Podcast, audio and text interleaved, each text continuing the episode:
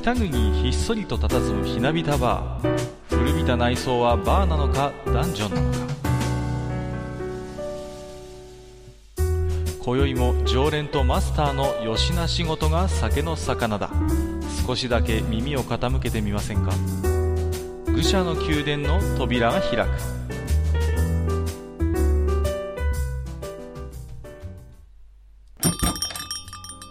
ややマスター今日も来ましたよ。はいはい、ようこそ。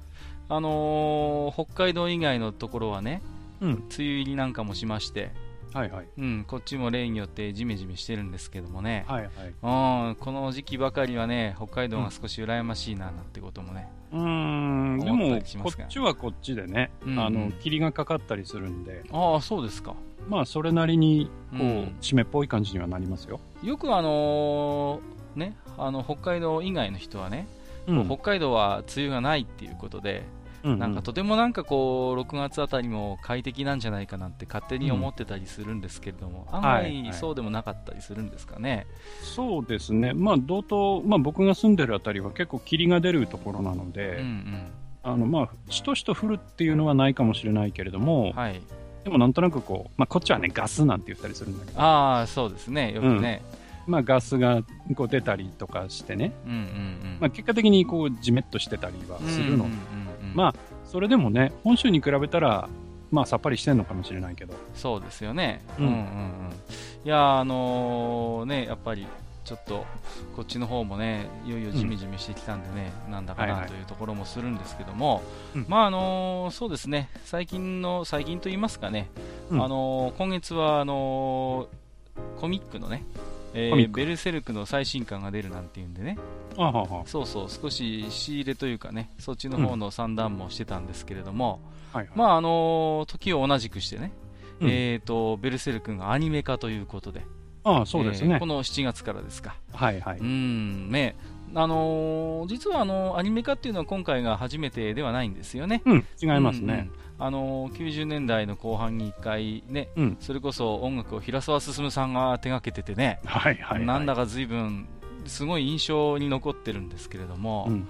ね、でこれを機関機会にね少し一巻からねまたうんあの揃えてみようかななんてことも少し考えたんですけれどあも、ずらっと店に並べると。ずらっと店にね並べてみようかなと思ったんですがね、うんうんいやあの改めて調べてみますとね、うんあのもう1989年ですよ一巻がですか？一巻が。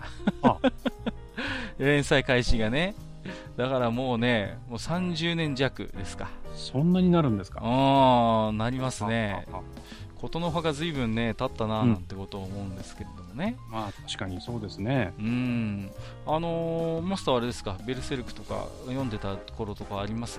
こうん。れは、あのー僕はね、あの、就職してからなんだけど、まあ、後で入ってきた若い衆に教えてもらってね。ええまあ、それと同時にあの、アニマルっていう雑誌も知ったんですけど。ええ、はいはいはい。で僕が知ったで知ってね、まあ、その彼に単行本を借りたんだけど、うんうんうん。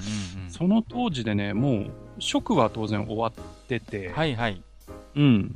で、そろそろ、こう、話が、なんていうかな、また展開し始めるぞぐらいの時期だったような気がするんですよね。うんうんうん。なるほどなるほど、まああのなんていうんですかね。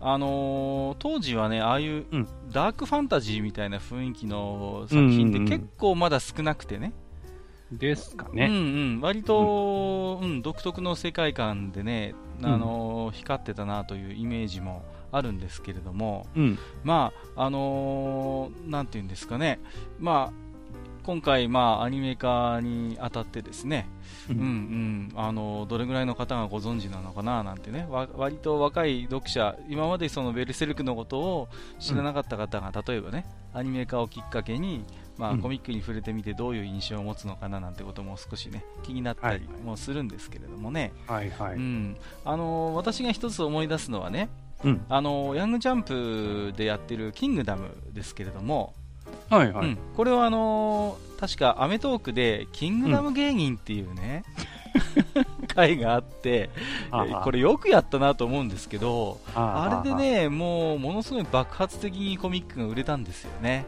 あやっぱり、うう、うんうんアメトーク効果で。そうなんですよ。いやーやっぱり宣伝効果がかなりありまして、うん、私、まあ何もまだ分かりませんけどもね、うんベルセルクもね、下手したらね、あるぞと思ってるんですよ、ベルセルク芸人が。ベルセルク芸人、なんかね、やるんじゃないかななんていう、まあちょっとあの全然世界観こそね、まああの中華といいますか、中国とね、まあああいう西洋ファンタジーといいますかね、うん。北欧的な匂いのする世界なんで、まああのいろいろ違いはあるんですけれども、うん。割となんていうんですかね、あのこう大きな大規模な戦いとかね、そういうことを考えると、似たような雰囲気も感じるんでね、うん。あるいはあるかななんてことをね、思ったりもしますけれども。なるほど、なるほうど。ん。まあ、ただね、あの掲載誌が、まああのヤングアニマルですか、はい。うん。あの例えばベルセルクからね入って、うん。ヤングアニマルを仮にですよ、うん。読み始める読者がいたとしたら、うん。どう思うのかなっていうね、そういうところもあるんですよ、まあ、正直、今のアニマルの連載陣で考えると、はい。まあ、ベルセルクは正直浮いているという気がしてるんですよね。浮いてますかいねやー、浮いてるんじゃないですか、相当今のアニマルって、まあ、うん。嵐ほどではないにしろ、うん。だいぶちょっとこうセクシー路線といいますか、うん。昔はもうちょっとね、こういい意味で、なんていうのかな、漫画好きの人のための漫画というか、ーうんうんうん。ビームほどはいかないけれども、うん。割と尖った作品も載せるコミック誌だったイメージがあるんですけれども、はいはい。ちょっと最近はね、ううんーんやや萌えにこうあの偏りつつあるのかなという、気もしてるんですけど。ね、やっぱりその、まあ、萌えであってもいいし、別にダークでも何でもいいんですけど、うんうん、あの、ぶっちゃけていいですか？はいはい、どうぞどうぞ。あの、アニマルの連載陣ね、うん面白くないのが多い。まああのー前も放送でうんお話ししましたけど、まあはいはい。マスターはね、ほら定期的に読んでるからこそ厳しいことも言えるかなとは思ってましたね。はいうんうん、だからだからやっぱ説得力ありますよ、そういうふうに、うん読んでる人のやっぱりコメントですから。だから、まあ面白いのあるんですよ。まあ3月のライオンしかはりね。まあ僕が好きなのは自殺と好きですけど、はいはいはいはい。まあその辺はね、面白いと思うんだけれども、まあ特にね、二人エッチなんていうのはうもう、潮時と限界だろうっていうね。そうですね。うん。だって考えたらね、うん。あの、ベルセルクで30年っていうことはですよ。そうですね。二人エッチだってね、そうですよ。何何年間ステップアップしてるんだっていう うそうそうそう。ベテランじゃねえかっていう。大ベテランですよね。もうんうベテランのねちっこい世界に入ってますよね、完全に。うんだからね、うんやっぱり、白戦車もね、うん、そういう人気作にね、どうしてもこう依存している体質っていうのがまだまだ、あのあるなと。うんもっともっとね、うん、脱皮できる会社じゃないかなっていう気はしてるんですよね。前もちょこって言ったかもしれませんけど、うん。あの勝崎さんあたりにはね、うん。思い切って全然違うものを書かせてあげた方がいいんじゃないかなっていうね。そうですね、今、あのうん確か透明人間協定っていう、またね、別あの他社ですけども、はい。まあ書いてますけれども、まあ透明人間っていうのはあれですか、あのイクラを食べて透明になるとか懐かしいいですね。それじゃないですよ。あ違うんですか、んうんうん。割とこう、なんていうんですかね、クール系のあのヒロインが登場する、ちょっと SF チックな、SF ともちょっと違うのかな、ちょっと、うん、サイコサスペンス的なね、漫画も書いてるんですけど、どうしてもね、二人エッチのイメージが抜けなくてね、はい。うん、そこまでこう、なんていうんですかね、新機軸っていうほどにはなってないのかなというイメージもあるんですけれども、まあ、あのすみません、全然あの本編ではね、今日関係ない話もするんですけれども、そうですね。すいません。あのーまあ、予告してましたようにね、うん。あのーリスナーさんからもリクエストがありましたラジカセ話を少し今日はねしていきたいと思ってるんですよ。はでね、あのーやっぱりラジカセに関しましてリスナーさんも結構いろいろな思いを持ってる方もいらっしゃるようなんで、うんうんまあ、そういったあのリスナーさんのお便りも最後には紹介しつつちょっとね、えーラジカセのお話をねしていきたいと思いますので、はいはい。えー本日も、えーよろしくお願いいたしはい、ます。こちらこそ。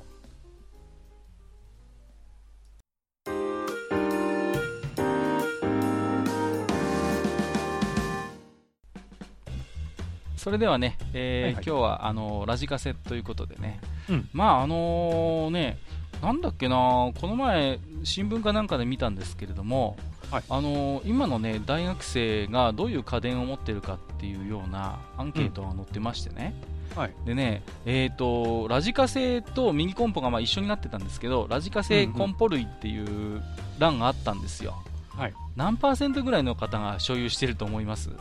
いや今少ないんじゃないですか、ね、いやそうそうそう少ないんですよ、うん、うん、うん、えっ、ー、とですね22%って書いてました。それでもまあ2割ぐらいはいるってことですね、うん。でも5人に1人ですよ、うん、5人に1人しか部屋にラジカセとかコンポ類置いてないっていうね。まあ僕らの世代だとちょっと考えにくいですよね。そうなんですよ、ね、もう結局だから、あのー、スマホとか、うん、そういうもので十分こと足りるんだと、いうことなんだろうなとは思うんですけれどもね、まあ私の頃、まあ、マスターの頃もそうだと思うんですけども、はい、まあねラジカセって言ったらもうある意味もうマストのアイテムといいますか。そうですね。もうねそれがないと音楽生活始まらないよぐらいの感覚だったと思うんですけれどもね、はいはい、まああの今日はねそんなラジカセのね少しこう歴史なんかも振り返りつつねあのー、話をしていきたいと思うんですけども、はい、まあね、まあ、ラジカセってじゃあそもそも何なのかっていうあたりから話をしていくんですけど、はい、まあこれは今更ねなんか言うのもちょっと,、えー、とあれです。なんかおこがましいと言いますか少し、うん、そこからっていう気もするんですけど、まあ、一応念のため、うん、まあ、あのラジオプラスそのカセットテープレコーダーっていうことなんですよね。はいはい、いわゆるそのレコーダー機能がついてるっていうのが一つこの特徴といいますか、はい、やっぱりあのこれがラジカセの一つ条件なんですよね。うん、あの、うん、再生専用機ではないんだよということで、うん、で、あのー、まあ、えー、世界で最初のね、まあ、いわゆるそのラジカセって言われるものが、うん、えー、いつ出たかって言いますとですね、はい、これがあのー、1968年に、えー、相葉が発表したですね、はいはい、TPR101 っていう、まあ、うん、これがいわゆるラジカセの元祖って言われてるんですよね。なるほど。うん。でね、相葉が出してるんですよね。結構、はい、まあ意外と言いますかね。うん。大体こういうものって、まあ、あの、例えばトランジスタラジオであればソニーだとか、はい、そういうね、何か、まあお、いわゆるそういう主要メーカーみたいなところが出しているイメージがあるんだけれども、うん、どうもですねいろいろ、あの調べ直してみると、まあ、こういう、なんていうんですかね、一般向けのラジオプラスカセットテープレコーダーっていうのは、ちょっとね、色物扱いだったっぽい匂いがするんですよね、まだまだ。そうなんですかね。うん、なんと、うん、割とこう、コンセプトモデルというか、そういう、ちょっと尖ったまだ扱いだったってところがあったようで、うんうん、で、あの、相葉がまず最初に発表するんですよね。はいはい。で、後で今日あのお話しするラジカセはですね、またブログの方に画像も載せておきたいなと思ってましたけれども、はいはい、まあ、これがね、あのー、1968年に出たものが、あんまりね、うん、日本ではどうも売れなかったっていうことのようなんですよね。うん、で当時のね定価が、えーと、2万5900円、うん。うん、えー、当時で言いますと大卒の初任給大体1か月分ぐらいということだったんです、ね、ということは今の価値にするとどのくらいですかね、うん20まあ、ゼロゼロ1個足すうんそうちょっと行き過ぎぐらいかな。そうですね。22、3万ぐらいの感覚なんでしょうかね、うん、うん、でまあやっぱりねお世辞にもねこう、安い買い物ではないと。そうですね。いうことなんですよね、うん、うん、でまあそのラジカセが結局そのまああのー、カセットデッキを搭載しているわけなんですけれども、はい、えーと、個人向けの、ね、録音のソフトとしてこのカセットテープっていうのを、まあ、うん、フィリップスって会社がね今でもありますけど、うん、開発したのが1962年、うん、ですから、このラジカセが出るより大体6年ぐらい前だったんですよね。はいはい、うん、であとはそのこの NHK がこう、うん、FM ラジオのステレオ放送を始めたのが65年なんですよ。ですから、いわゆるその、まあ、たまにこうマスターともおしゃべりしますけども、エアチェックって言いますよね。うん、エアチェックね、うん、そうそう、ラジオの番組を、まあ、高音質でその録音したいっていうニーズが、まあ、高まっていく流れの中でこのラジカセっていうのがね生まれてきたんだっていうことなんですよね。うんうん。うんうん、だからまあやっぱりそれまでは FM のラジオも全部そのモノラル放送ではい。正直そこまで音質的にも良くなかったんだけれども、うん。まあ、いよいよラジオでこうステレオが聴けるんだっていう時に、うん。まあ、やっぱりそのラジオから流れてくる曲をこう、うんなんとか高音質で録音したいということでそのラジオとカセットテープレコーダーが一体になったラジカセというのがまあ出てきたっていうはいはい。ことなんですよね。うん。うん、で、まああのー当然、まあ、こ先ほどちょっとこのね一番最初に出たものがじ実はあのアメリカあたりではかなり売れたらしいんですけどもはい。日本では正直そこまで普及しなかったということで、えー、とその後にですねいわゆる普及機として、まあ、ヒット作が出るんですよね、うんそれがあのソニーが発表した、えースタジオ1980っていうね。これがあのー1973年ですかにはは出たんですけれども、うん。まああのー散発的にね最初の相場のラジカセ以降もですねうんポコポコポコポコ出てるんですけども、まあ価格的にもまだまだねこうラジカセっていうのはお坊ちゃんの道楽なんだっていうね、うんそういうところが抜けきらなかったんですね価格的にも。まあそうでしょううね。んでようやくねこのスタジオ1980っていうのがものすごいこうヒットして、うん。でそこからまたロングセラーで売れることになったんですよね。はいはい。うんうん、それでようやくなんていうんですか？こういう普及機が登場することで少しずつ庶民にもラジカセというものがこう手に入るようになってきたっていうことなんですけれども。まあね機能的には非常にシンプルでまだまだ、まあ、地味なんですよね、であの画像も用意してますけれども、まあ、見ていただくともういわゆるこうなんていうんですかボタンですよねガチャンってこうそうそうそう。押し込み型のね。押し込み型のね、うんうんものに、あとはそのテープの長さをこう、なんていうんですかね、こう数字をこうがね、くるくるくるくる回転して、うんうん長さが、ねカウンターね。カウンターがついてるっていうような、うんうんまあ本当にシンプルな作りなんですけれども、まああのソニーらしいすごい手堅い作りと、あとはね、非常にこの1980は堅牢性が高かったっていうことで、うんうん、あのー長く売れたんですよね。はいはい。あとはね、あのーこれちょっと特徴なんですけど、当時、うん。男おいどんっていうね、人気漫画がありまして、はいはい。そのキャラクターをね、あのー宣伝で起用したっていうことで、うんうん。いわゆるその大人の趣味から少年の憧れアイテムみたいな、そういうシフトチェンジをうまく図ろうとしたっていうね、うんうん。うんうん、そういう特徴もあったりするんですよね。だから今までその手が届かなかった大人のそういういわゆるマニア層の遊びだった、まあ、そのエアチェックっていうものが、はい。まあ、少年たちの一つこう憧れの趣味といいますか、うん。そういうね娯楽としてこうようやくこの70年代に入ってきて提案されるようになってきたということなんですよ。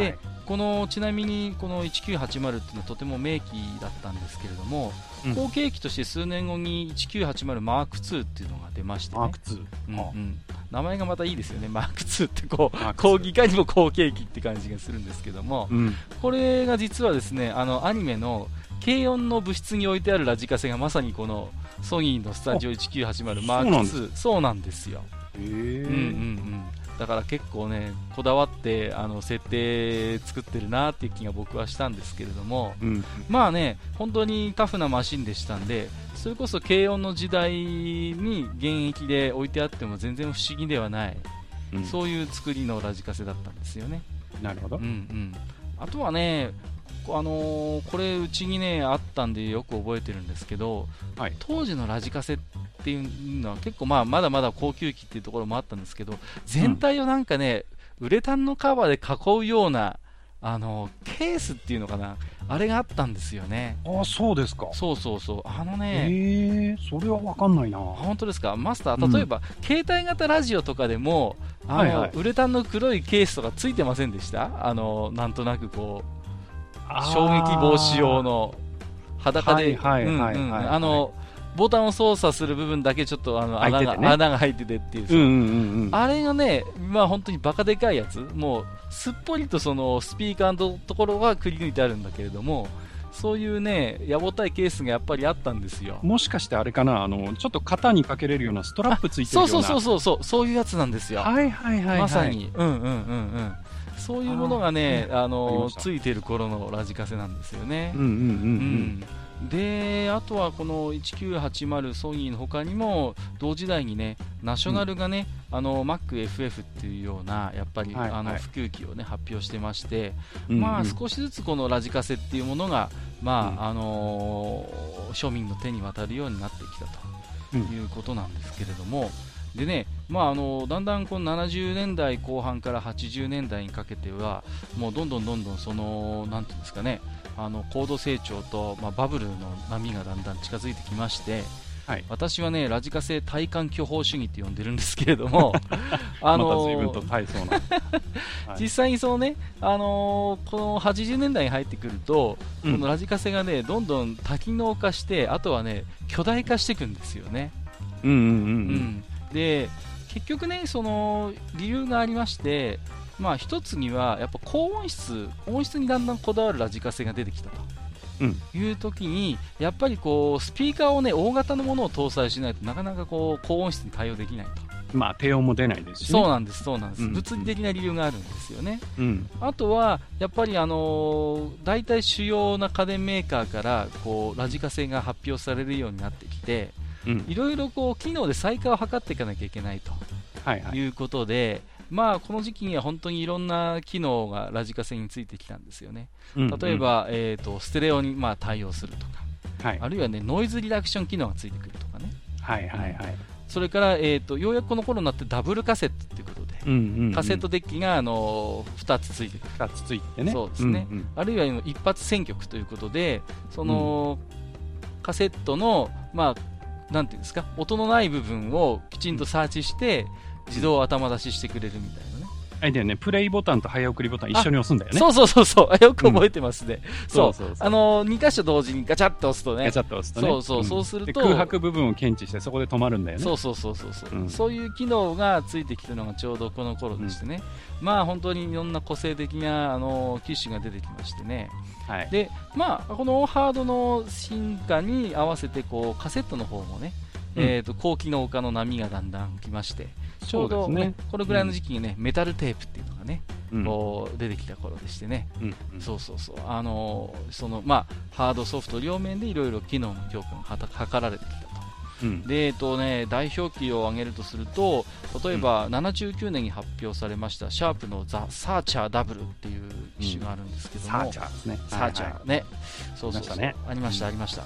これがね、あのーまあ、サーチャーダブルっていうことで、はいわゆる初めてダブルデッキを搭載したね、うんうん。あのーラジカセで有名なんですよね。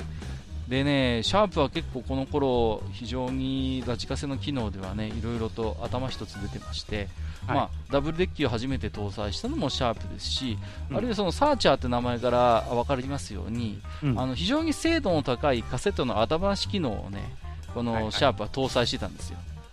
だから、うん。あの本当にこの頃のね、シャープのラジカセは、ね、とても輝いてた。んですよね。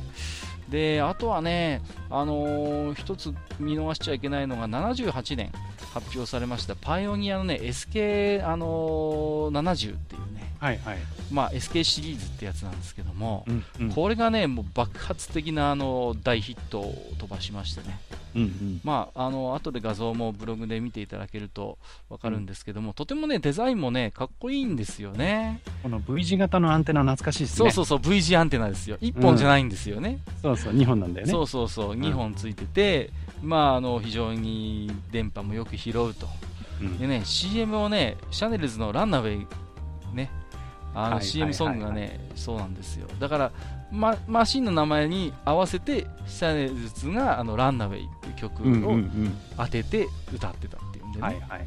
でまあ本当デザインが洗練されてるのとあとは高音質多機能っていうことでね、うんうん。まあ、一世を風靡したラジカセだったんですよねこの頃からじゃないですか、あのーそれこそアメリカのね、うんうんまあ西海岸あたりでね、うんそうそうそう。あの陽気なブラザーがこのでっかいラジカセを肩に担いでね、そうなんですそうなんうです、ん、そういう映画がこう登場するのはこの頃からですよね。そうなんです。だから、うん。あのー結局、ああやって、まあ、電池で駆動させてね、外にああやって、あのカセットテープを持ち出して、大音量で鳴らすっていう、ああいうスタイルが。でき可能になるのは、やっぱりこのあのマシン自体のスペックが上がってきて、巨大化したからこそできるんですよね。うんうんうんそれまでのラジカセっていうのは、どうしてもパワー不足でね、うんあのなかなかそういうスタイルができなかったところが、まあ、ようやく機能が追いついてきてだいぶ高出力になってきたんでああいう、うんまあ、よくアメリカの映画で見るような。ね、ラジカセ担いでっていうスタイルが出てきたのもちょうどこれぐらいの頃でしたね、はいはい。でまあ、まさにそれで言うならばよく映画に出てきたのがね相葉が発表した CSJ88 っていうねうん。モンスターマシンですね、えーこれですね、あの10キロあるんですよ、ラジカセ、巨大モンスターラジカセでね、まあね、これはね、私、友達の家にあったんですけど、もうはい。これだけでちょっとしたコンポですよ、そうですね。うん、めちゃくちゃでかいんですよ。うん。でね、ただ最大出力はやっぱ20ワットまで出ましたし、ウうん。ーファーも14センチのものがくっついてね、はいはい。でね、あの一応乾電池でも動かせるんですけども、うん。あ何がすごいかというと単一一番でっかい電池を9本使うっていうね、それだけで2、3キロ増えるんじゃないかそうなんですよもうえらいことになるんですけど、はいはい。単一のね電池を9本使って一応あのー単独駆動もするんですけどまはいはい。あまさにねラジカセ体は体感巨峰主義を代表するねまあ名機ですよね。これは、いわゆる本当に、あのアコースティック 3D サウンドシステムっていうものを当時、はい相葉が標榜してまして、それのね、まあ、あの可能にするだけのでっかいスピーカーだよっていうことで、うん。まあ、これもね、本当に、あの目立ってますよね、うん。すごいですよね。でかいんですよ。自己主張がすごいですよね。自己主張がもう、ザ・うんラジカセっていうね、うん。時代で。で、あのーところが、これがだんだん80年代も中盤から、あの後半にかけて、もう一つ流れが出てくるんですよね。はいはい。うん、それがまさにあの体感巨峰主義に、あのあのーまあ、対極に位置するようなラジカセ軽薄単焦主義とね、うん私は呼びますけれども、うん80年代入りますとやっぱポップカルチャーの影響をね色濃く受けてきて、うんまあ、手軽に持ち運べるような小さなラジカセっていうのもだんだん流行り始めるんですよね。はいはいはい。うんうん、だから、あのーこの辺になってくるとねリスナーさんでもお持ちの方とかいらっしゃるのかなと思うんですけども、うん。まあ、色もねそのシルバーとかブラックじゃなくて赤とかね、はいはい。黄色とかねうんうん割とこうポップなねカラーリングになってくるんですよ。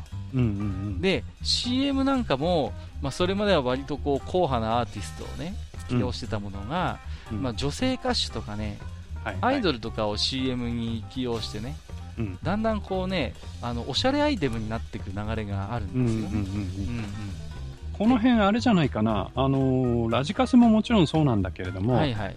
家で使うコンポもね、うんうんうんうん。だから70年代とかっていうのは結構でかくて、そうそうこそうどっしりとうん大きいものを家に置いてね、う。そうですね。スピーカーなんかもでかいのを置いてうんうんね、うんうん。それでこうガンガンやるっていうのが、まあ主流だったんだけど、そうですね。あれ、パイオニアのプロフィールあたりからかな、はいはいはいはい。ありましたね。プロフィールって言ったかな、なんかあの、うんちっちゃいみ、いわゆるミニコンポが出てきたんですよね。うんうんうんそうそうそう。うんだからそれまではどっちかというと、おっさんの趣味みたいなところがあったわけですよね。そうそうそうそう結局そういうね。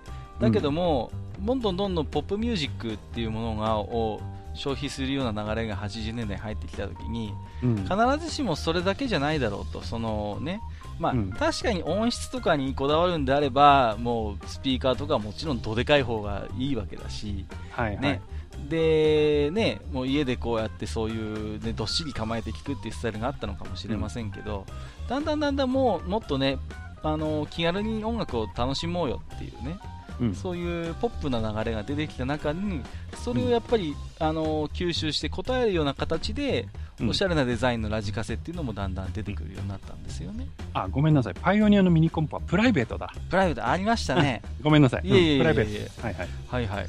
うんだからそのいわゆるせっかくラジカセなんだから、うんもっと気軽に持ち出せるような、はいはい。あるいはそのおしゃれなインテリアの中においても全く違和感がないようなスタイルのラジカセがあっていいじゃないっていう、ね。そうそうそう。あのーで例えば代表機としてははい。山陽から出てきた U4 っていうね。これね。これね。これあのーこれめっちゃ売れたよね。そうめっちゃやるこれ覚えてるでしょ？これは。いや、うん。だって、これ持ってる人めちゃくちゃ多かったよ。そうそうそうそうそう。うんうん。これおしゃれ、もうおしゃれアイテムだったんですよ。そうそうそうそう。でまさにだからキャッチコピーがもうおしゃれなテレコっていうね、うんコピーで、うんまさにそのファッションテレコのね、先駆けになったんですよね。これがあの一番最初のモデルが79年に出てますけども、うん多分ね、これ10年ぐらい売れ続けたモデルだと思いますよ。で、あれなんですよね。テそのテレコっていう言い方がうんうん、物語ってるんですけど、はいはい。あの、全部じゃないんだけど、テレビの音がとりあえず入るようになったんだよね。そうそう、そうなんです。んあの、それが大きな特徴で、あの、ういわゆる、あの、テレビの音声を取り込めるっていうんで、うんこの頃っていうのは、まあ、考えてみれば、テレビの音楽番組ももう全盛期なんですよね。そうですね。うん、民放各局が、それこそ、あのーまあ、ベスト10をはじめね、さまざまな音楽番組を持っていて、もう人気のアイドルがね、もう、もうね、ひっきりなしにもいろんな曲のそういう音楽番組に出て、はい流行りの歌を歌うっていう時代なんですよ。うんうんうんですから、まあ、そういう意味で言うと、ラジオだけじゃなくて、そういう音楽番組のやっぱ録音っていうのも一つ想定してるんですよね。うんうんううんんこの辺のテレコっていうのがね。うんまだまだ当時高価な、硬派なラジカセはテレビに対応してなかったですもん。うんうん、あくまでラジオなんだっていうね、はいはい世界で勝負してたんだけれども、もうこの辺の、あのーファッションテレコは、もうとにかくね、あのーテレビの音声をもういち早くね、聞けるような機能をつけて、そういうまあ歌謡曲っていうんですかね、そういうものをこう楽しむアイテムとしてね、あのー存在していたと。で、まあ、あのーまあ、この山陽のね、UFO は代表的なモデルですけども、ライバル機としてはね、うんナショナルが出してたね、ラブコールっていうシリーズがあるラブコールね。そうそうそう。はいはいはい。うんうんこれもね、売れたんですよね。もう真っ赤なね、あの、本当ポップなデザインで、はいで、あのーラブコールはね、あれなんですよね。えっ、と、ダブルデッキじゃなくて、うんラブコールっていう、まあ、普通のシングルデッキのものと、あとはね、ラブコールトリプルっていうのが出たんですよ。すごいですよ。あの、トリプルデッキあったねと、トリプルデッキなんですよ。うんうんうんカセットが同時に3本入るラジカセがはいはい出たっていう、はいはい。これは衝撃でしたね。うんこれね、あのーあれですね、あのうちにもありましたね。で、このラブコールトリプルがおそらく、この、世界初のトリプルデッキだっていうことでね、はいはい言われてるんですけれども、まあ、トリプルデッキですから、あのうん当然特徴として、うんあの2本同時ダビングができるんですよ。1個のオリジナルテープから2本取れるんですよ。なるほど。なんでね、まあよくね、あのー海賊版量産テレコなんていうね、悪口を言う人もね、いましてね、この頃はね、ももうバンバンバンバンこうダビングが効率よくできるわけですから、まあね、あのーまあ当然ね、あのダビングしていけばだんだん音質は悪くなってはいくんだけれども、この頃のやつは。ただね、まあ、あのオリジナルのものが1本あれば、まあ、1回のダビングで2本ずつこう 量産できるっていうことでね、はい。はい。まあ本当に、まあ、なんていうんですかね、一つ、ここに極まれりっていう極地、一つのね、で、まあ、やたら細長いデザインでね、ううんんうん。まあ、音質は正直2の次、3の次なんだけれども、そうやって気軽に、まあ、楽しめる、あるいはダビング機能に特化したっていうんでね、はい。そういう、まあ、一つこう、カセットデッキの一つの到達点みたいなところがあったんですけれどもね、これが大体83年から85年ぐらいの流れなんですけれども、うんまあ、だんだんだんだんやっぱりそこにね、えー、と82年にね CD がようやく出ますので、はいはい。そうなると、やはりその CD の普及に歩調を合わせてね、CD ラジカセというのも80年代後半から90年代にかけて出てくると。うんでそれまでのラジカセっていうのは、まあ、いわばラジオのエアチェックとかカセットをダビングするっていう機械だったわけなんだけれども、そうですね。うんうんこの CD ラジカセの時代に至って、CD をカセットに落とし込むっていう、はいはい。う。そういう、まあ、あのマシンに変化していったんですよね、機能としてね。うんうんうんでこれってもちろんやっぱりウォークマンの普及が大きいんですよね。はい。うんそうですね。うんうんまだまだ CD ウォークマンとかが出る時代の前なので、うん。ですから、まあ、家では CD で聴いて外ではその、自分でその CD ラジカセを使って作った、まあ、マイベストカセットみたいなものをね、うん。ウォークマンで聴くっていうような、作りましたよ、いっぱい。作りましたよね、うん。そうそうそう。僕もいっぱい作りましたよこの頃は、うん。うん、で僕なんかはねようやくこの頃割となんていうんですかねレンタル CD のレンタルショップがようやくできたんですよ近所に、はいはいはい。このぐらいの時に。そう。でまあよくね CD を借りてせっせせっせとね、テープにダビングしてね。そうそうそうそう。そう。うん。っていうのをよくやってましたね。大体 CD 借りるときに一緒にカセットテープ買うんだよね。そうそうそうそう。売ってたんですよそのレンタルショップそうそうすぐ横でね。すぐ横にちゃんと置いてあるんで、うんうん。だからそのなんていうんですかねあのお気に入りのね CD をせっせせっせともうとにかく、ね。うん。でやっぱりねカセットテープも長さが限られてますんでね、うんうん。もうえー、どの曲を入れようかみたいなねものすごいこそう悩むっていうね。もうあーこの曲を入れようか入れまいかみたいな感じで、うん。うんうん。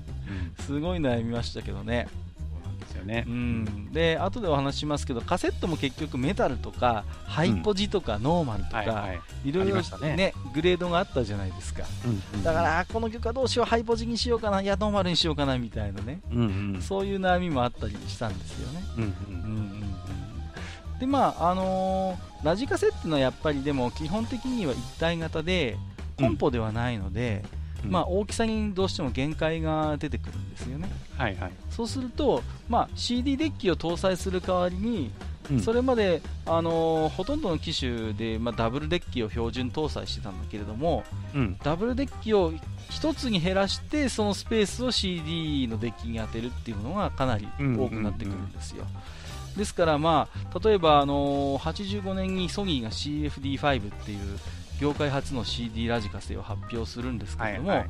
これもやっぱり、あのーシングルなんですよね、う。うん。んでかなりねゴツゴツした角張ったデザインなんですけどもね、うんこれ今見ても結構かっこいいなっていう気もするんですよね、なんかね、ちょっとこれ確かそしてあのスピーカーが、うんうん。あのいわゆる普通のあのコーンのスピーカーじゃなくてなんか平面スピーカーかなんか使ってうそうそうそうそう、平面スピーカーなんですよ。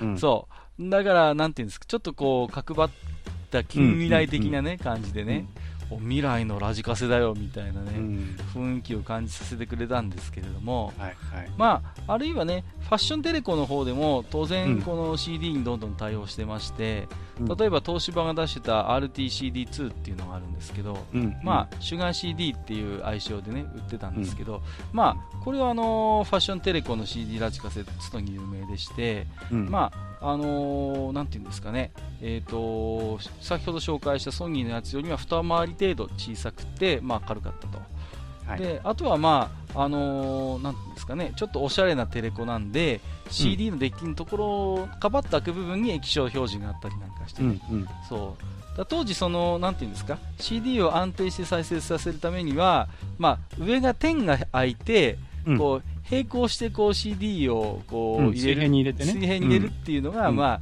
スタイルだったんですけども、うん。ファッションテレコはその安定性よりもその見た目を重視なんで、うんうんうん。当時から割と再生が不安定になるリスクも抱えつつも縦入れみたいな、そうそう。で回ってるとか見えるっていう、ね、そうそうそうそうそうそう、ガチャッと手前が開くっていうスタイルをやっぱり当時から搭載してたんですよね。で、まああのそんな CD ラジカセの時代があって、ではい。90年代にいよいよ入ってくると、まあバブルが本当にもう最後の頃ですよ。でね、うん。ラジカセの最後の頭花的な巨大化重低音ブームをあのが来るんですよね。きますね。そうなんですよ。うんうんで、もうねバブルも後期でラジカセもね最後の再びの巨大化を走るっていうね。はいはい。でこの頃のやっぱり有名なものとしてはソニーのドデカホーンとかね。まさにブラザー仕様ですね。ラシオまさにそうですね、あるいはあのパナソニックのコブラトップというね。はいはい。この辺がやっぱりこの頃にやって最後にもう本当にラジカセの最後のあだ花的輝きというんですかねうんうんうん。出てくるんですね、でまあねリモコンもとにかくでっかくなりましてねこの頃になはいってくるとね、はい。いろんな多機能がついてきまして、うん。でこれもやっぱりちゃんと理由がありましてね、まあうん。ここの頃に巨大化した理由っていうのは、一つはね重低音ブームっていうのがあったんですよ、ラジカセに。ありましたね。ね、もうとにかく重低音がもうすごいんだっていうことで、うん。それを売りにする、あのーラジカセが出てきたと。うんうん、で、まあやっぱラジカセでもコンポ並みの音質もやっぱり追求した結果としてそういうね、重低音というの一つこだわりが出てきたんですけども、はいはい。あるいはまあ、あのー他に細かいところでいきますと、例えば液晶表示がね、バックライト化したりとか、この頃になってくるとね、あるいは液晶表示そのものがまあ大型化してきたりとか、はい。あるいはそのボリュームつなみがあのモータードライブになってて、うん。うん、それまではなんて言うんですかね、あのーこうあなんていうんですかね、このボタンを、まあ、リモコンを押すと、あのうん。うん液晶の画面でそのなんかこうボリュームが5、はい。6、7みたいな感じで増えていったのが、この頃になってくると、あの音量つまみがそのまんま回るってやつね回るっていうねリモ。コンでね。リモコンでウうんィーンって回るっていうね、そういうものがついてきたりしましてね。はいはい。あるいはそのシンセサイザーチューナーっていうんですけどラジオの周波数合わせが今までは細かいのをクリクリクリクリ回しながらこの辺かなうんうんみたいな感じでやってたのが、うんもう自動でこうねサーチしてくれて、えっ、そうそうそうとね 1kHz 単位でこう細かくこう、もうデジタル上でこう指定できるみたいなね、うんんんそういうラジカセのね高機能化もここに極まれりといったようなねはい。感じになったんですよね。うんあのこの頃はもうだいぶあれですよね、あのご存知のリスナーさんも多いのかななんてことは思うんね。ですけれどもね、まあ、でも、ラジオのつまみって、でも僕はね、なんか手動の方が正直信頼感ありましたよ。なんわかりますかね、この感覚。なんかあの、ただね、聞いてるうちにだんだんずれてくるんだよね。そうそうそうそうそう。なんかあのラジオってやっぱりアンテナの角度とこのね、あの周波数のつまみうんで、あのベストを探すっていうね。うんあの作業がなんか個人的にはすごい楽しかったななんていうことをね、うん思うんですよね。うーんと、まなんていうんですかね。だから僕はなんか変にこだわってて、あのうん自動で合わせてくれるシンセサイザーチューナーをあまり信用しなくて、はいはい。もうもう自分でもうクリクリクリクリこう、うん 1, 1キロヘルツ単位で探したりとかしてね、うんそんなことをやってましたけれどもね。うん、で、まあ、あの本当にこの頃が一番最後でして、ドデカホーン、コブラトップっていうのがあって、ね。ただ、うん。まああのーバブルがもう弾けてしまって、うん。ちょうどそれに歩調を合わせるかのように例えば95年以降っていうのはあまりこう CD ラジカセの新機種というのは出てこなくなったんですよね。うんうん、でもうラジカセの時代がもう一つ終わってしまってミニコンポにどんどんどんどんその立場を譲っていくと、うん。でまあ MD がだんだんその後普及してきて散発的に MD ラジカセっていうのも出たんですけれども、うん。もうこの頃になってくるともうメインはコンポミニコンポになってくるんですよね、そうですね。うん。あとはもう本当に携帯型の、うん。そうそうそうそう。まあ MD ウォークマンとかになっちゃうので。そうなんですよね。うん。なんでまあ一体型のラジカセっていうのはもう最後のこの重低音ブームとともにまあその時代を終えていくんですけれどもねうん。まあちょっと駆け足的になんとなくこうラジカセのね、はいはいえー歴史栄枯盛衰を見ていったんですけどもまあねいろいろこの中にはねこうさまざまな個性的なデザインのラジカセというのもこの間出てきましたんで、はいはい、私がよく覚えているね変態ラジカセの数々を少しですね、うん。えーご紹介していきたいと思いますけどもねはい。まずはですね山陽が発表した MR94 っていうねうん。これ何がすごいかっていうと、えー6つスピーカーがついてるんですよ。あのしかもあの前面に6つついてるわけじゃないないんですよ。はいはい、あのね、なんていうの？手前に2個ついて上に2個ついて、横中に2個ついてるっていう、はいねはいはい。もうね斬新なアイディアでしてね。うん。もうね多分全くその音響的な定義はねから考えると邪道も邪道なんですけれども、うん。とりあえずまあいっぱいスピーカーいろんな角度につけましたっていうね、うんうんうん。デザイン、まあ見た目勝負的なね。見た目勝負的なところがあって、まあねあのこれはなんか覚えてるんですよねはい。あるいはねえっ、と日立が出した TRK5050 今あの、うんパディスコ GF っていうやつなんですけど、はいはい。これはですね、あのー録音機能がすごい個性的でして、うんうん。えー、とビルトインでね、ロクウェイマイクっていうのが、長い棒みたいなやつが内蔵されてまして、はいはい。そう録音するときそれをシャコーンと立てるっていうことができるっていうね、そういうものがあったんですよね。そうそう。あの古いラジカセはうん、あの本体にマイクついてたんだよね。そうそうそうそう。本体にマイクがついてるのが普通だったんですよ、うん。うんだからそのどんなマイクがくっついてるかっていうことにうん一つその個性を出すっていそううんそうそう。ですかね。そう。なんでそれで言いますとあの東芝が出しました RT28002800 っていうのは、パラボラ型の集音機がついてきたんですよね、はいはいはい。うん、これもね妙にかっこいいんですよねなんかね、うん。だから何に使うんだって話何に使うんですかね、だからあの、まだいわゆる携帯的なその録音の装置っていうのがそこまであのきちんとできてなくて、うんいわゆるまあエアチェック以外にも、まあ、外の、あの野外の音音声を録音するためにねラジカセっていうのがまあ持ち出された時代でもあったんですけども、はいはい。ある種そういう録音機能にあの特化したラジカセっていうのがやっぱり出てきていたと。いうことなんですよね。うん、あるいはね変わり種でいきますと、はいシャープが出しましたね MR990 これまあサーチャーシリーズのかなり後ろの方のやつなんですけど、はいメロディーサーチャーダブルっていうのがありまして、はい。これはですねあの簡易シンセサイザーが内蔵されてるっていうね。変。さすがシャープだな。目の付けどころがねシャープなんですよ、であのー要はそのラジカセで演奏したものに、まあ、うん。その簡易シンセサイザーで自分もその演奏に参加できると。そしてそれをさらにそこで録音もできるというね、うん。すごいあのなんなんていうんですかね恐ろしいマシンですうねん。簡易 DTM 機能的なねこう、うんまあどういうコンセプトで作ったのか分かりませんけども、うん。まあこれはねでも後継機が出なかったんで多分あんま売れなかったんじゃないかなっていう気うん。がするんですけども、まあ、珍品ですよね。まあいわゆる本当に珍品ですね、変態技術ですけどもね、はい。あるいはね、あのーこれはねいやよく考えたなと思うのはナショナルのね、RXF80 っていう、まあ、カンガルーっていう愛称がついてますけども、いわゆるラジカセのデッキの部分がうん。取り外せるんですよね、はいはい。でウォークマン風に持ち運べるっていうね、うんうんうん。そういう機能があるラジカセもあったんですよね、うん、これはよくよく考えてるなと思うんですけれども、うんこれ、今の、例えばね、そのうん。iPhone とかをそうそうそう。持ち歩いてて、家に帰ってきたら、そのドックにガチャってスピーカーで聞くっていうのとそう同じですよね。そうそうそう、うん、だから、あのコンセプトとしては一緒だと思いますよ、うんうん。まあ、発想が発想が逆と言いますか当時は多分ベースとしてその、うんうん。ラジカセがあってラジカセがメインかっていうね。そうそうそう。ラジカセのデッキ部分を持ち出せるよっていうのと、今はまあそのある意味 iPhone なら iPhone の本体がメインでそれにこううん。ドックをつけられますよっていう、まあ、そこのアプローチの違いはありますけれども、はい。コンセプト自体はね、まあ、割と当時からあったと言いますかね。うんうんうんねあとはね、ソニーが CFS88 っていうエナジースリーランっていうものがあるんですけども、これはあのー持ち運びをすごい意識したんでしょうかね、あのースピーカー部分が観音開きみたいになってまして、はい。あのー畳めるっていうね、うんうん工具箱みたいな形になるうんうんうん。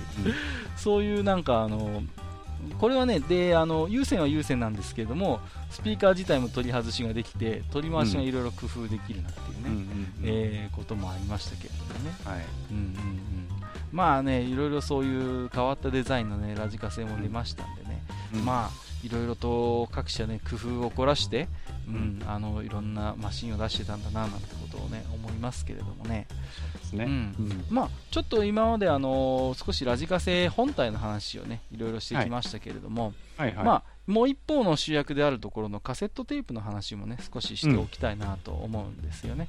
はい。うん、でまああのーこれもねご存知ない方はご存知ないのかもしれませんけれども、はい。まあ、いわゆる先ほども言いましたけどノーマルハイポジメタルってあってね、うん。そうそう。でいわゆるそのレンジの広さとかね、うん。あのーあるいはその最大出力レベルなんかのねやつ録音ができる領域なんかによって、うん。うん結構こう得意不得意がね、あのー違ってたりするんですよね、うん。ううんん、で割とねお気に入りの曲とかだったらやっぱりハイポジニーとか、はいはい。うんうんうん、あとはやっぱりこう割となんていうんですか？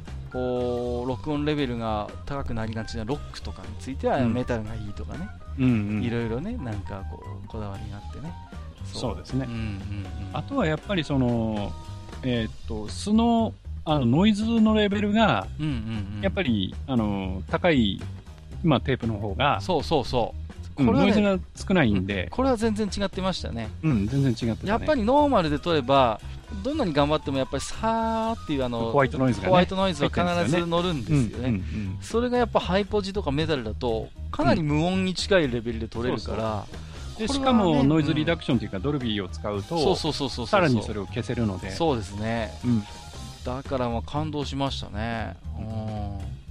何、何を当時ね、あの、なんか録音してたかな。まあいろいろ、うーん、なんかマスターあります？こんなアーティストとか覚えてます？こう、一生懸命。アーティストですか？うん、まあ、アーティストで覚えてる、テープに撮ってたあたり、うん。テープに撮ってたあたりだとね、うん。ん、でも僕の場合はね、意外ともう早くから、あのーゲームミュージック聴いたりしてたので、はいはいはい。そういうのも結構テープに落としたりしてたしあとは本当に、うん、そうですね、それこそ斎藤由貴とか、ああ、いいですね。はい、その辺とか。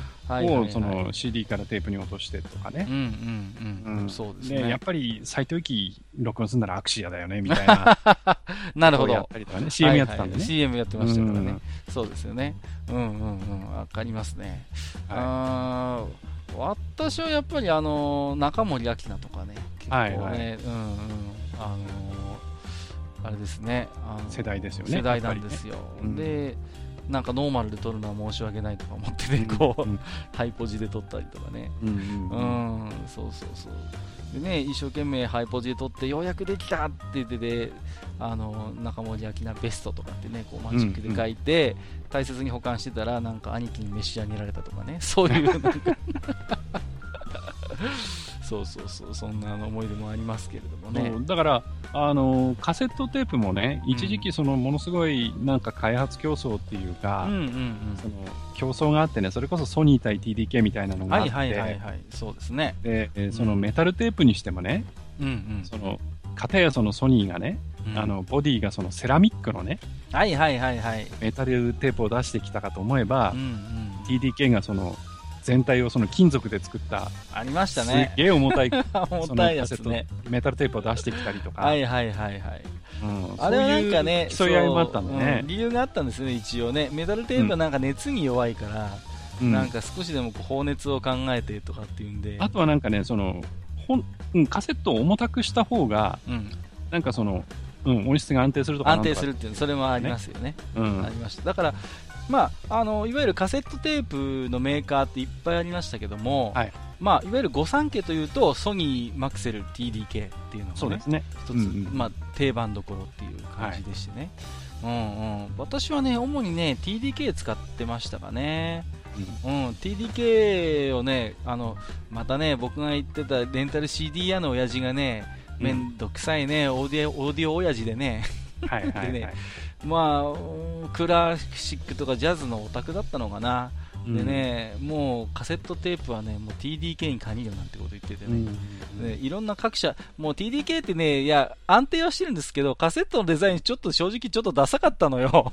で本当はね、僕ね、ソニーとか使いたかったんですけど、はいそこの親父がね、もう TDK が絶対いいって言って、TDK しか置いてないもんだから、うんしぶしぶ TDK 使ってましたけど、まあ、あとはね、富士とかデノン、電音なんかも作ってまして、はいはいはい。まあ、富士がね、先ほどマスター見ましたけど、後々アクシアブランドにね、移行していくんですけどもね、アクシアはなんかカセットテープがおしゃれでね、うん。で、僕覚えてるのはね、あの、一番初めのあの、OVA 版の、あの、機動警察パトレイバーって確か CM が挟まってて、はい。その CM がね、このアクシアのね、カセットテープの CM だったんですよねだったと。思う。うん、確かに。うんうんうんで、OVA にね、ああやって CM 入れて価格を抑えるっていうのは多分初めての取り組みだったと思うんですけど、うんうんだからね、アクシアのカセットテープおしゃれだなと思ってね、買いたかったんだけど、なんかもう周りで売ってないしさ、うんっていうね、それよく覚えてますけれどもね。あとね、やっぱり、あの、ソニーはちょっと変態で、うんうん。まあ、いわゆるその、ノーマルと、うん。まあ、クロクローム、ハイポジと、はいはいはい。そのメタルっていうのがあって、うん。で、その、ポジションの数字でいくと、あの、ノーマルっていうのはポジション1なんですよ。うんうんで、あの、あ、タイプか。うんで、えーっと、ハイポジが2なんですよ。うんうんうんうん。で、実はメタルが3じゃなくて4なんですよね。はいはいはいはい。そうそうそうそう。うんそう覚えてる覚えてる。実はメタルは4で、じゃあ3ってなんだっていう話があるんですけど、はいはいはいはい。3は3で実はちゃんとあって、うん。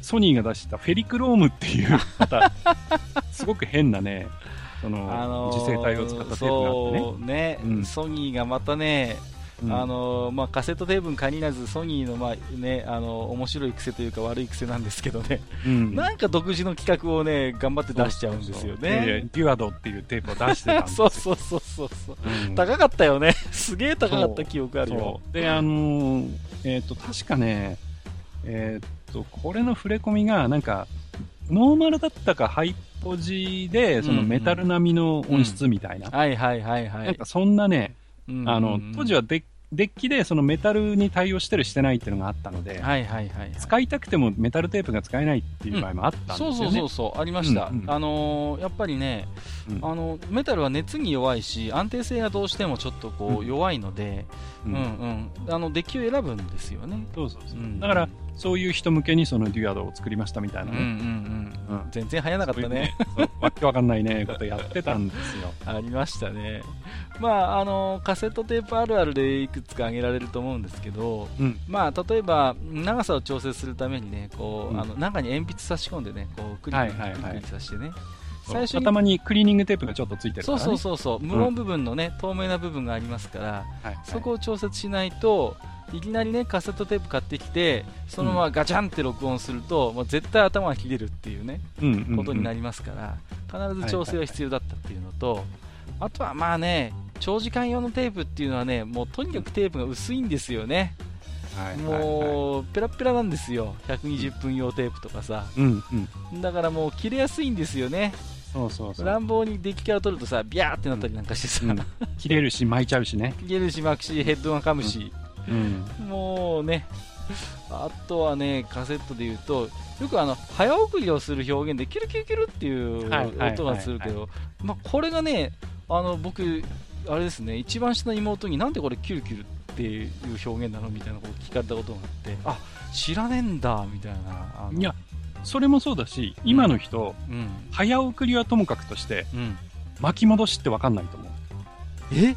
あ、そうか、もう全部、あれか、あの、頭出しっていうか、チャプターっていうか、あれでそうそうそう。もだから、CD にしても、はい単なる飼育だし、うんうんうん。うん。だから、巻き戻しっていうのがね、意味がわかんないんですよ。今 そうね、うんもう巻き戻ししないと頭が聞けないのよ、もう。うんあのーね、だからカセットデッキでもいいやつだと、ちゃんとオートリバースっていうのがついてて、はいはい。オートリバースね。ねうん。で、オートリバースでちゃんと、まあ、表裏がね、カセットテープあるんですけれども、そうそう。ね A 面、B 面があって、A ね。面、B 面があって、ちゃんと A 面が最後まで聞いたら、あの B 面にい、ね、移行してくれるっていうのもあるんですけど、はいないのもあったんですよね。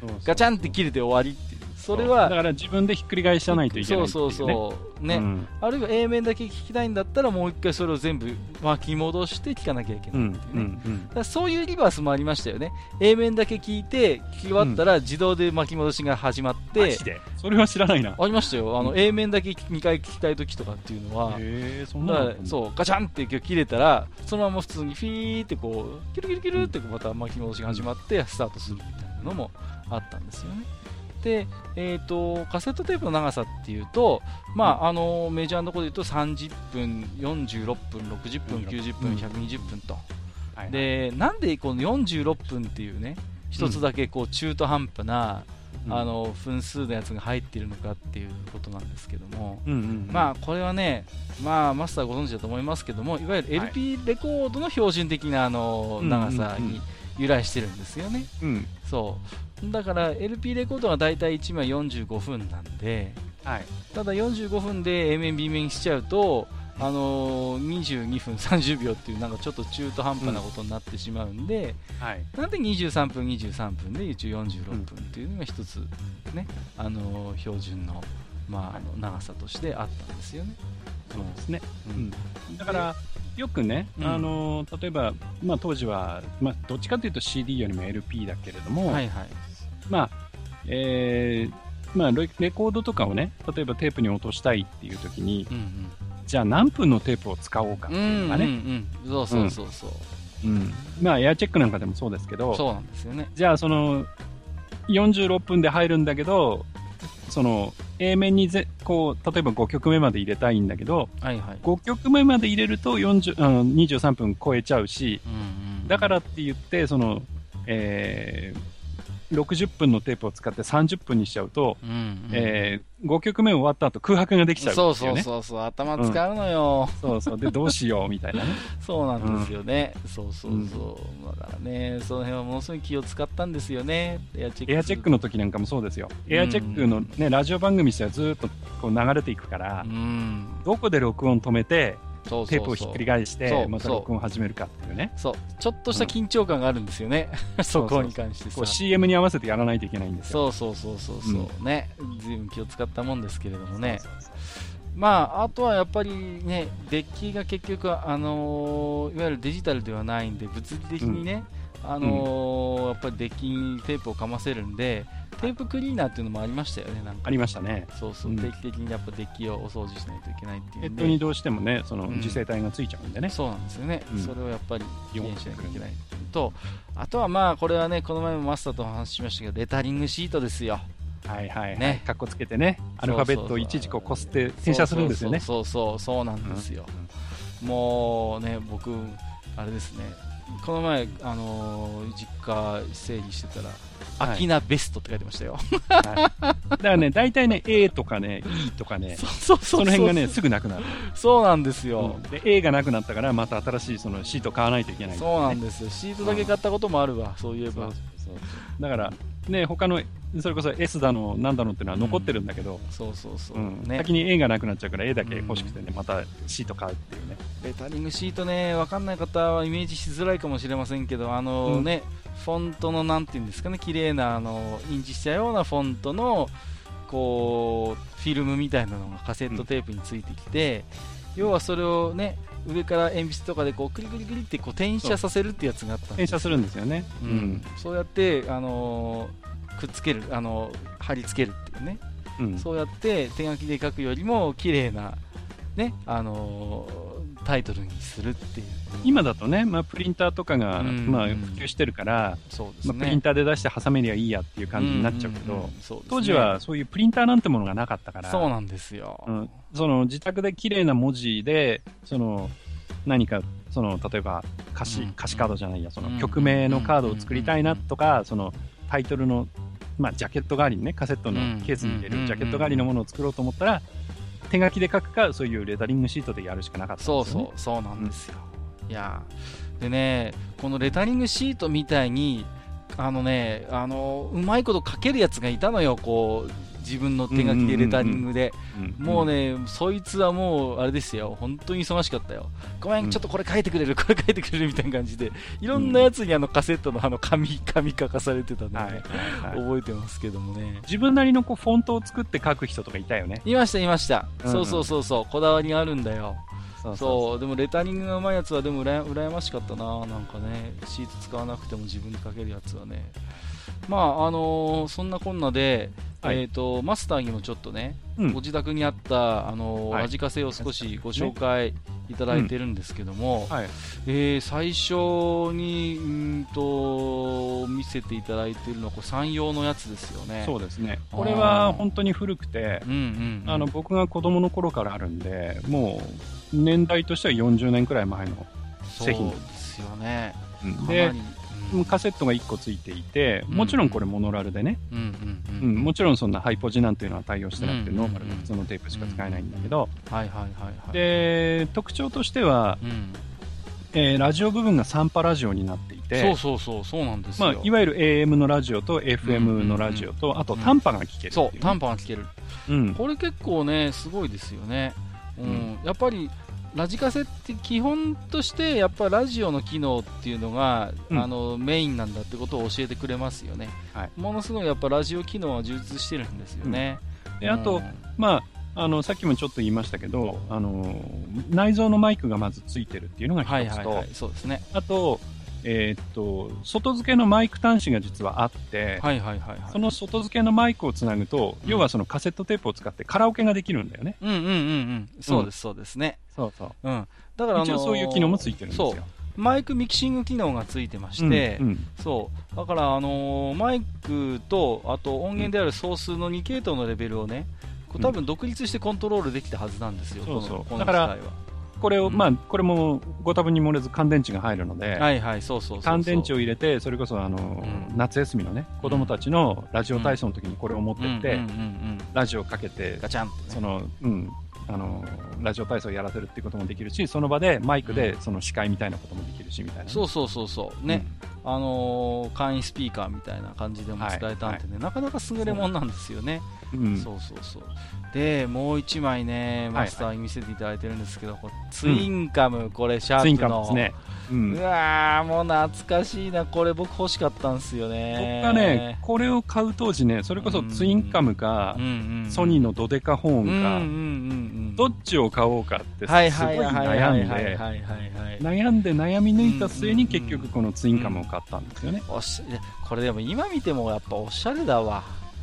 で、これあの、ツインカムっていうの。のがね、うんうんうん。あの、要は、あの、カセットのところに、うん。そのカセットテープが2本入るんですよ。そうそう。ね。うん僕だからツインカムなんだけど、そう。最初これ、だから勘違いしてて、シングルデッキかなと思ったけど、そうじゃないんだよね。重ねて入るね。重ねて入るやつですよね。そういえばそういうのあったわと思って。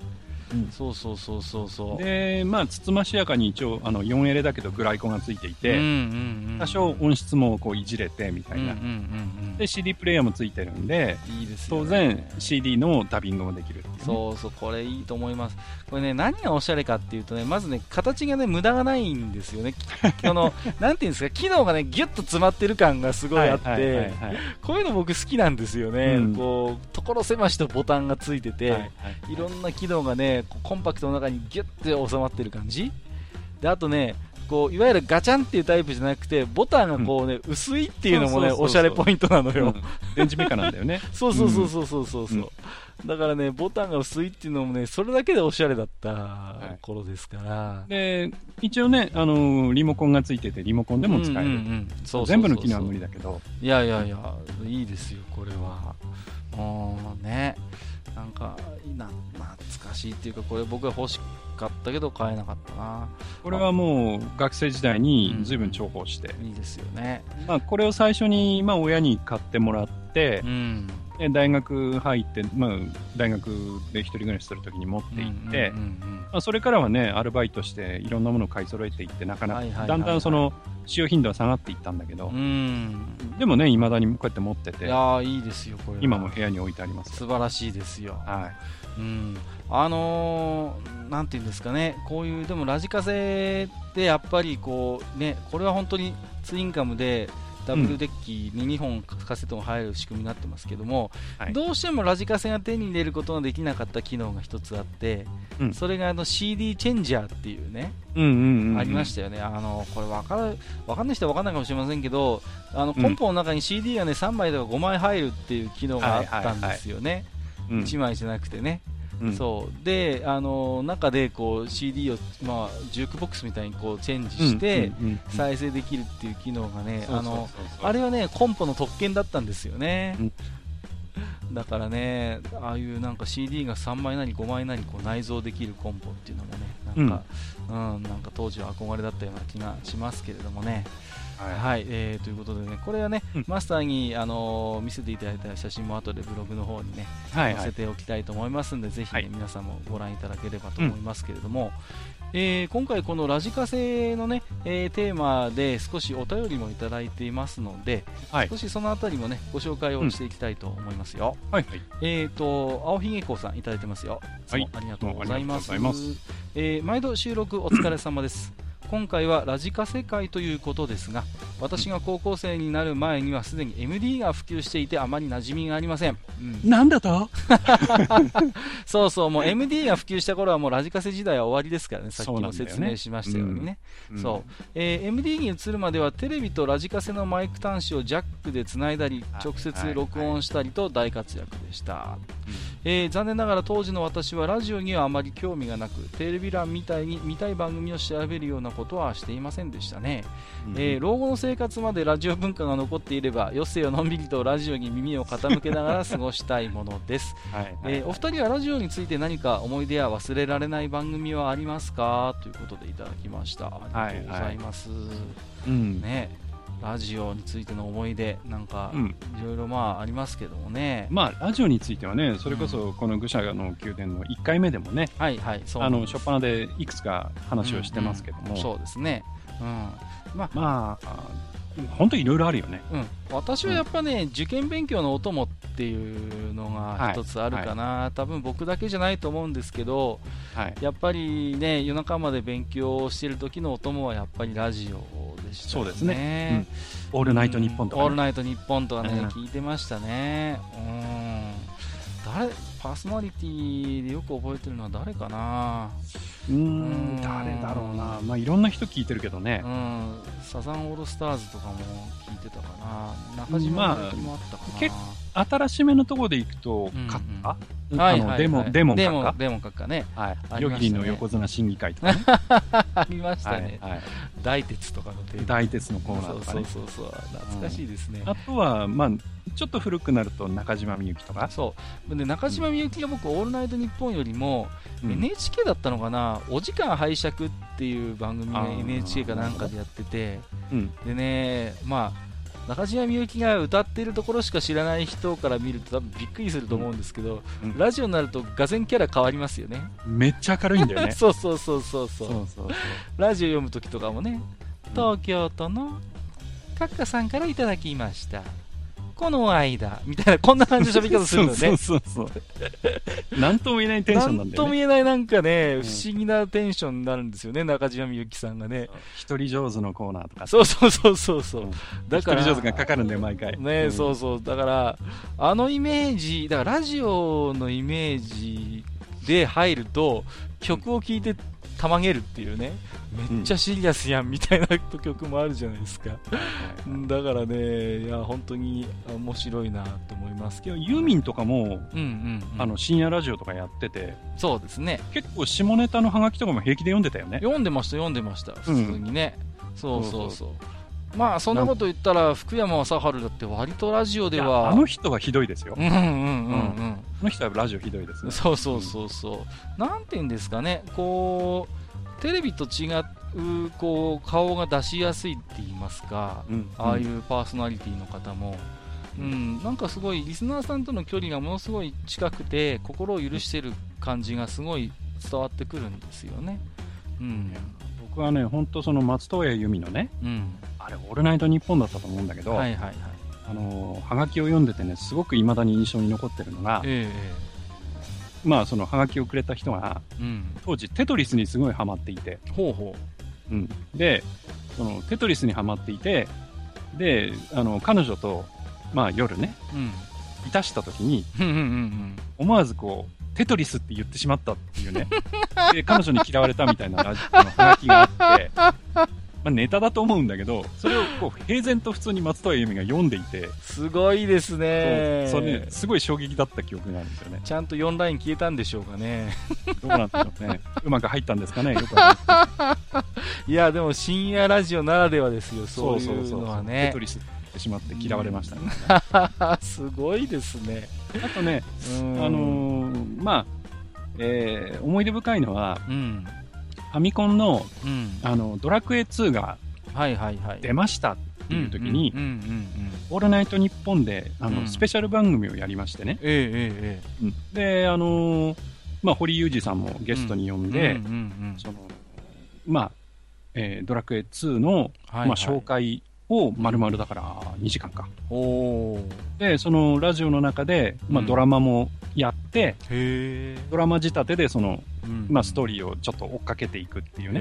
で、そこにその攻略のヒントも散りばめながら、はうん、っていうラジオ番組をね、実は2時間やってるんー。ですよね。へー、いいですね。それはね、すごい面白かったですよ。あ本当ですか、いやーなかなかでもそういう当時ね公共の電波でファミコンごときがね、まあ、こうあえてこういう言い方しますけどファミコンごとき子供のなんかそういうね、うん娯楽のためにそういう電波を使うっていうのはなかなか結構当時にしては斬新と言いますかね、いや、そうですよ。ねで、その時のパーソナリティが小上庄司さんでね。はいはいはいはいうんだから、その縁があったのか、あの、ドラクエ3の時にね。はいはいはいはいあの、小上庄司さんほら、うんうん歌出してるじゃない。出してますねうん。だから、それはね、その、ドラクエ2のラジオやったのがもしかして縁なのかなとかね、うんうんうんうん。勝手に思ったりしてるんだよいやーあるかもしれないですね、いやーまあその今ちょっとね、はい。ドラマって話をちょっとおっしゃいましたけど、うん。私もそのラジオドラマで行くとね NHKFM だかなんだかでやってた青春アドベンチャーっていうのはよく覚えてるんですよね、はいはいはい。結構チョイスがマニアックと言いますかね。うん。うん。あのー私は慎吾とかね梅津先生のねああの辺のねラジオドラマ。いですね。そうそうそう、はいはいあはの辺のラジオドラマをい。かなり梅津和夫ですよね。そうそう梅津和夫ですよ、うんをやってたり漂流教室とかもラジオドラマで毎毎日やってたのかな月曜日から金曜日まで。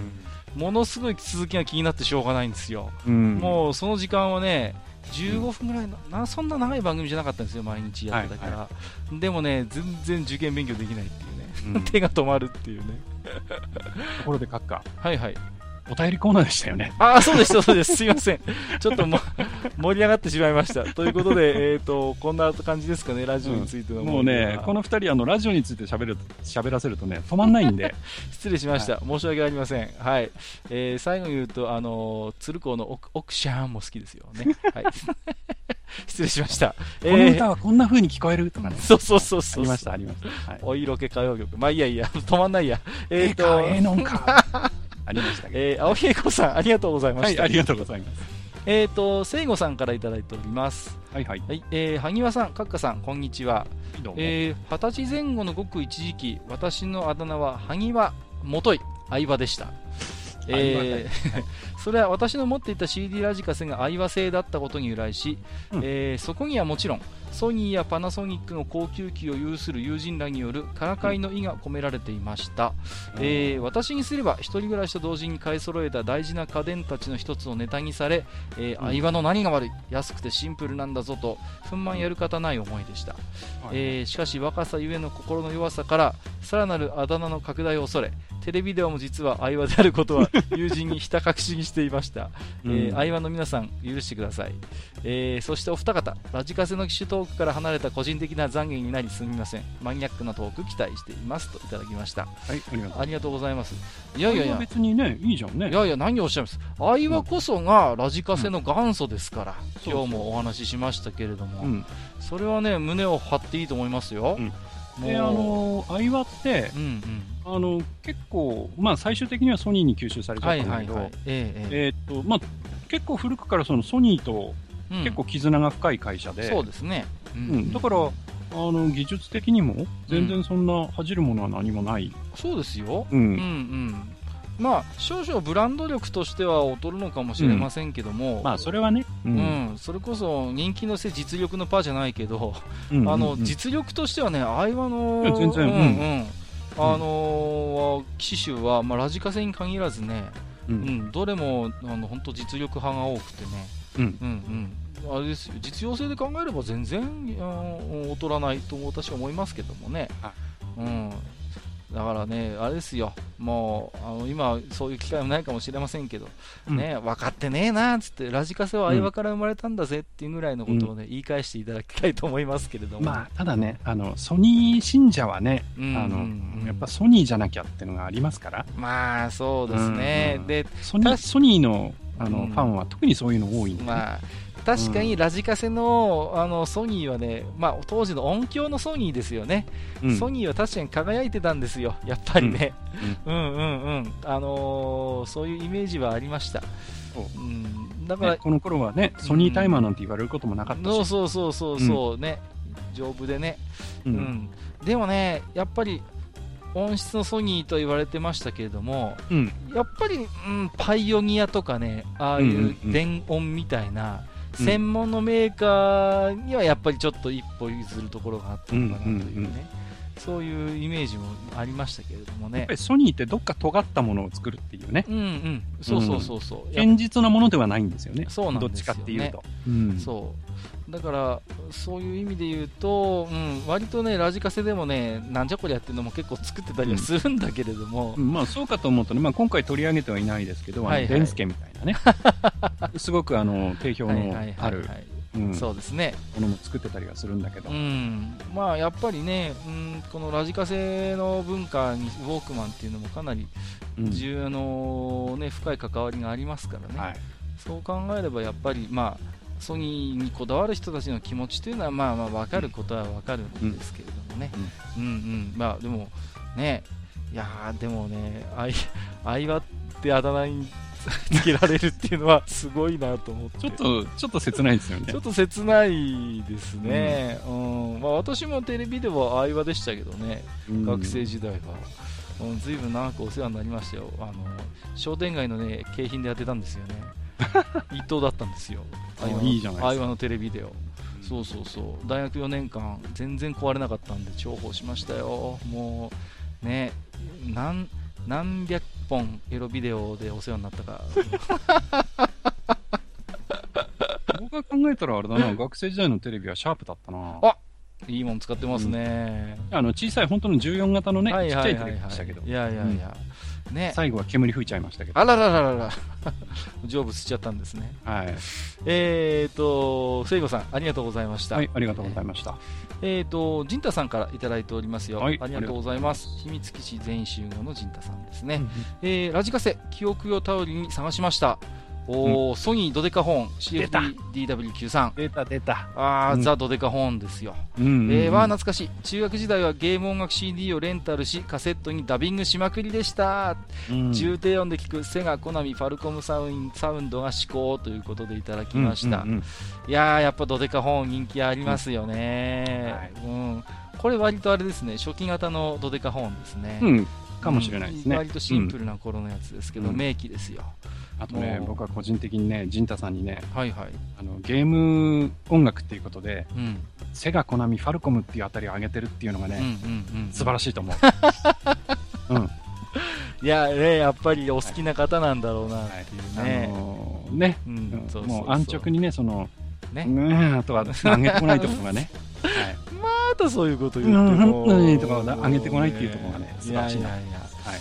まあね そうそうそう、い、やわかりますよ。でも、はい。ゲーム音楽もねしだからそのねなかなか限られたお小遣いの中でやっぱり、うん。CD を買うっていうのがなかなかねやっぱりうん。学生時代、特に中学生時代ですか、陣太さんは。なかなか大変ですからね、でもねレンタルしてそうやってカセットにダビングしまくるっていうのはね、は私もやりましたねこれはね。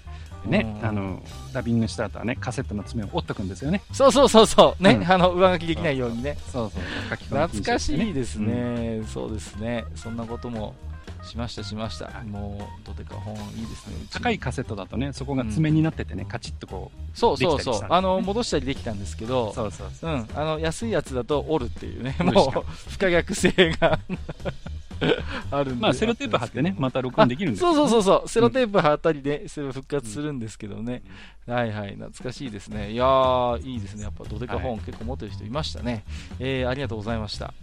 ありがとうございます。えー、最後、黒柳小鉄さんいただいてますよ。はい、いつも。えーいつもありがとうございます。えー前に自分がコブラヘッドなんて言ってましたが、コブラトップでしたね。えーそっかそっか。はい、うんうろ覚えの常習犯こと 黒柳です、えーうちにあったダブルラジカセはハイポジやメタル非対応だったので友人のマジ,、えーマジカルコブラトップは羨ましかったですといただきました、うん。そうそうね今日マスターもおっしゃってましたようにハイポジメタルは非対応のデッキが結構あったん。ですよね、ノーマルしかダメだよみたいなね。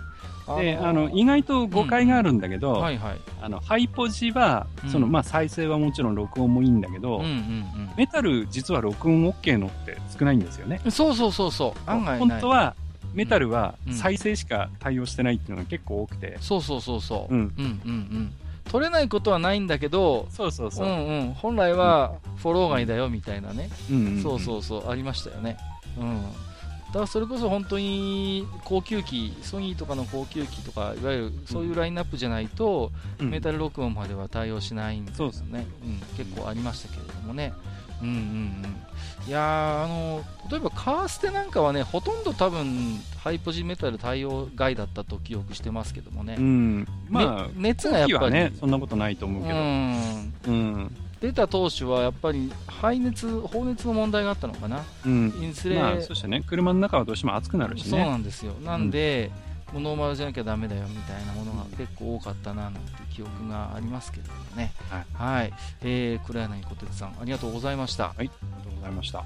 えー、ということでね、えーうん今日はいろいろと、おラジカセ周りのね、お話をさせてもらいましたけれどもね。はいはい。うーん、私もね、なんか改めてお話しする上でね、うん自分の中の記憶と、あとは少し資料も整理してみたんですけどもね。うん。うーん、やっぱり割とね、あのー古い機種もね、今見るとかっこいいななんてこともね、思ったりしましたし、はい。うちにね、あのーこの前たまたまね、ちょっとなんか適当なカセットテープないかなと思って、うん。あの探してたら、うんと、漫画水戸黄門のね、サウンドトラックっていうカセットテープが出てきまして、なんでそんなのが？ザ・チャンバラっていうあの、ね、オープニング曲がはいはい。曲はわかるけどね。うんで、うんそれね、聞いてみたんですよ。あと、まあ、うん中森明菜のあのやつも出てきたんですけど、はい。改めてね、でもね、カセットテープ聞いてみたんですけど、うん。あなんかね、思ったよりいいぞって思いましたね。なんか音質ね、うん、うんなんていうんですか、味があるっていうんですかね、まあもちろんこうね、そういうクリアな感じではないんだけれども、うん。温かみがあるっていうんですかね、すごいこう、角が取れたね、いい味出てるんですよ、意外と。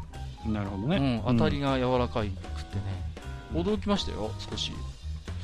ですから、あのー今日ね、あのリスナーさんでもまだね、ラジカセをお持ちの方いらっしゃると思うんですけど、うん。まあね、一回ぜひお時間のある時にですね、耳慰みにでも少し聞いていただけるとね、うん意外な驚きがあったりしますよ。バカにしたもんじゃないですよ。そうですね。うんうんやっぱりあのー CD と違って、なんていうんですか、その、まあ、デジタルではないですから、うん。ある種の、なんていうんですか、その、まあね、どこ、この話を突き詰めていくと、どんどんオカルトチックになってくるんだけれども、うん。いわゆるその、角にエッジが効いてないっていうんですかね、うん。うんうんうん、そういうやっぱり、あのー聞いてて分かりますよ、うん、柔らかみというか。うん。あとは厚みっていうのかな、ううん。ん。僕結構ねクラシックのカセットテープ割と持ってて、う。うん。ん、あの多分引っ張り出せば出てくるんですけどねちょっと CD のやつと聴き比べてみようかななんてこと思っちゃいましたけどね。まあね、カセットテープはほら、回転村で多少、こう、ピッチが変わったりするのもご愛嬌でね。そうそうそれも味なんですよ、うん。ある意味ね、うん、だから、やっぱりね、あのーうん、それこそゲームの話の時にも言ったかもしれませんけど、はいはい。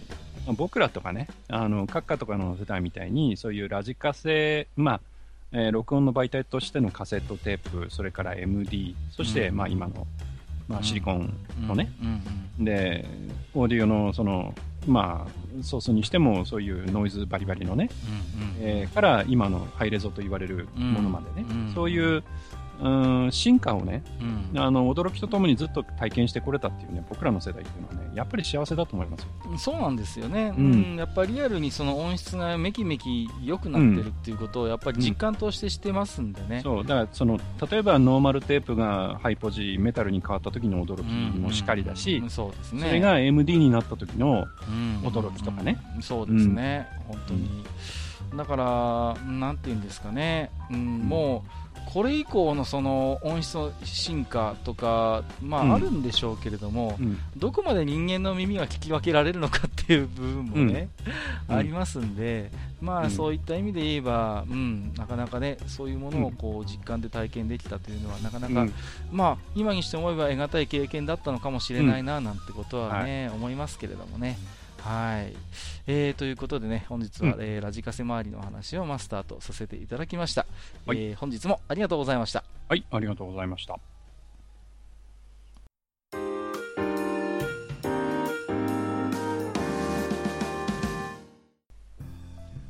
はい、というわけでね、えー、まあ、かえー、ラジカセですか、はいはい、ラジカセについて、えー、ぐだぐだと喋ってまいりましたけど、えー、今回はね、えーこの辺で愚者の宮殿、看板にしたいと思います。あ、はいはい。はいあのーまあ、私も随分ラジカセにはお世話になってたんですけれども、うんまあ自分が少し働き始めてからね、うんちょっとずつやっぱりいいコンポなんかも買ったりなんかして、うん、うん、まあ、今使ってるのがデノンのプレスタっていうシリーズの、うん。まああのーコンポおコンポって言いますかそうですね、はい。まあはいあのプリメインアンプとスピーカー使ってるんですけども、あのー一つびっくりしたことがありましてね、はい。まあ、割とクラシックに相性がいい、あのー再生機だっていうふうに言われてるんで、うん好んで使ってるんですけれども、うんうんとね、全く同じやつをね、ドラマで見かけましてね、ほうほう。何のドラマかっていうとね、あの相棒なんですよ。相棒で、あの、右京さんたちの部屋があるじゃないですか、あの。端っこの方にあって、たまにあの、うん課長が暇かってくるあの部屋。あそこの奥に、実はあの、一つね、その、オーディオがありまして、はいあれ多分ね、プレスタだと思うんですよね。同じやつ同じやつに見えるんですよ。へうん。で、まあ、どこまでこだわって置いてるのかわかりませんけれども。まあ、確かにクラシック音楽には、まあ、うんそこそこ中流機では、うん、相性がいいって言われているものなので、うんもしその辺の設定も含めてプレスタを選んでるんだとするならばすげえな なんてことをね、一つ思ったんですけれどもはいね。はい。はい。えーと、今回はですね、えーと、テーマに関連するお便りだけ先にご紹介させていただいてるんですけども、はいはい。えーと、なんとマスター、えー前回のお,、うんおもちゃ会にもかなりいっぱい反響いただいておりまして、ありがたいですね。えーありがたいですね。そちらの方も、おとお便りをいっぱいいただいてますので、うんえー次回のですね、えー愚者の宮殿ではこちらのね、お便りをまた、えー、とご紹介させていただければなとね。えはい。思っておりますですよ、うんで結構ね、ありがたいことにいろいろと、あのーえー画像付きとかですね、うんう。うんん、あるいは前回じゃなくても、その前の回のね、えーとうんいろいろと、えー西洋絵画ですねそうですね、うんリアクションもいただいておりますので、うんその辺もね、まとめて、えーご紹介をしていきたいとはい思います。わかりました。はい、えーということで、えー、と本日はね、一旦こちら看板ということですので、えーうんお開きにさせていただきますね。はい。はい、えーここまでお相手をさせていただきましたのは、私こと閣下と、私こと、埴輪でございました。本日もご聴取いただきましてありがとうございました。ありがとうございました。レコード入るやつもあったよね。あったね。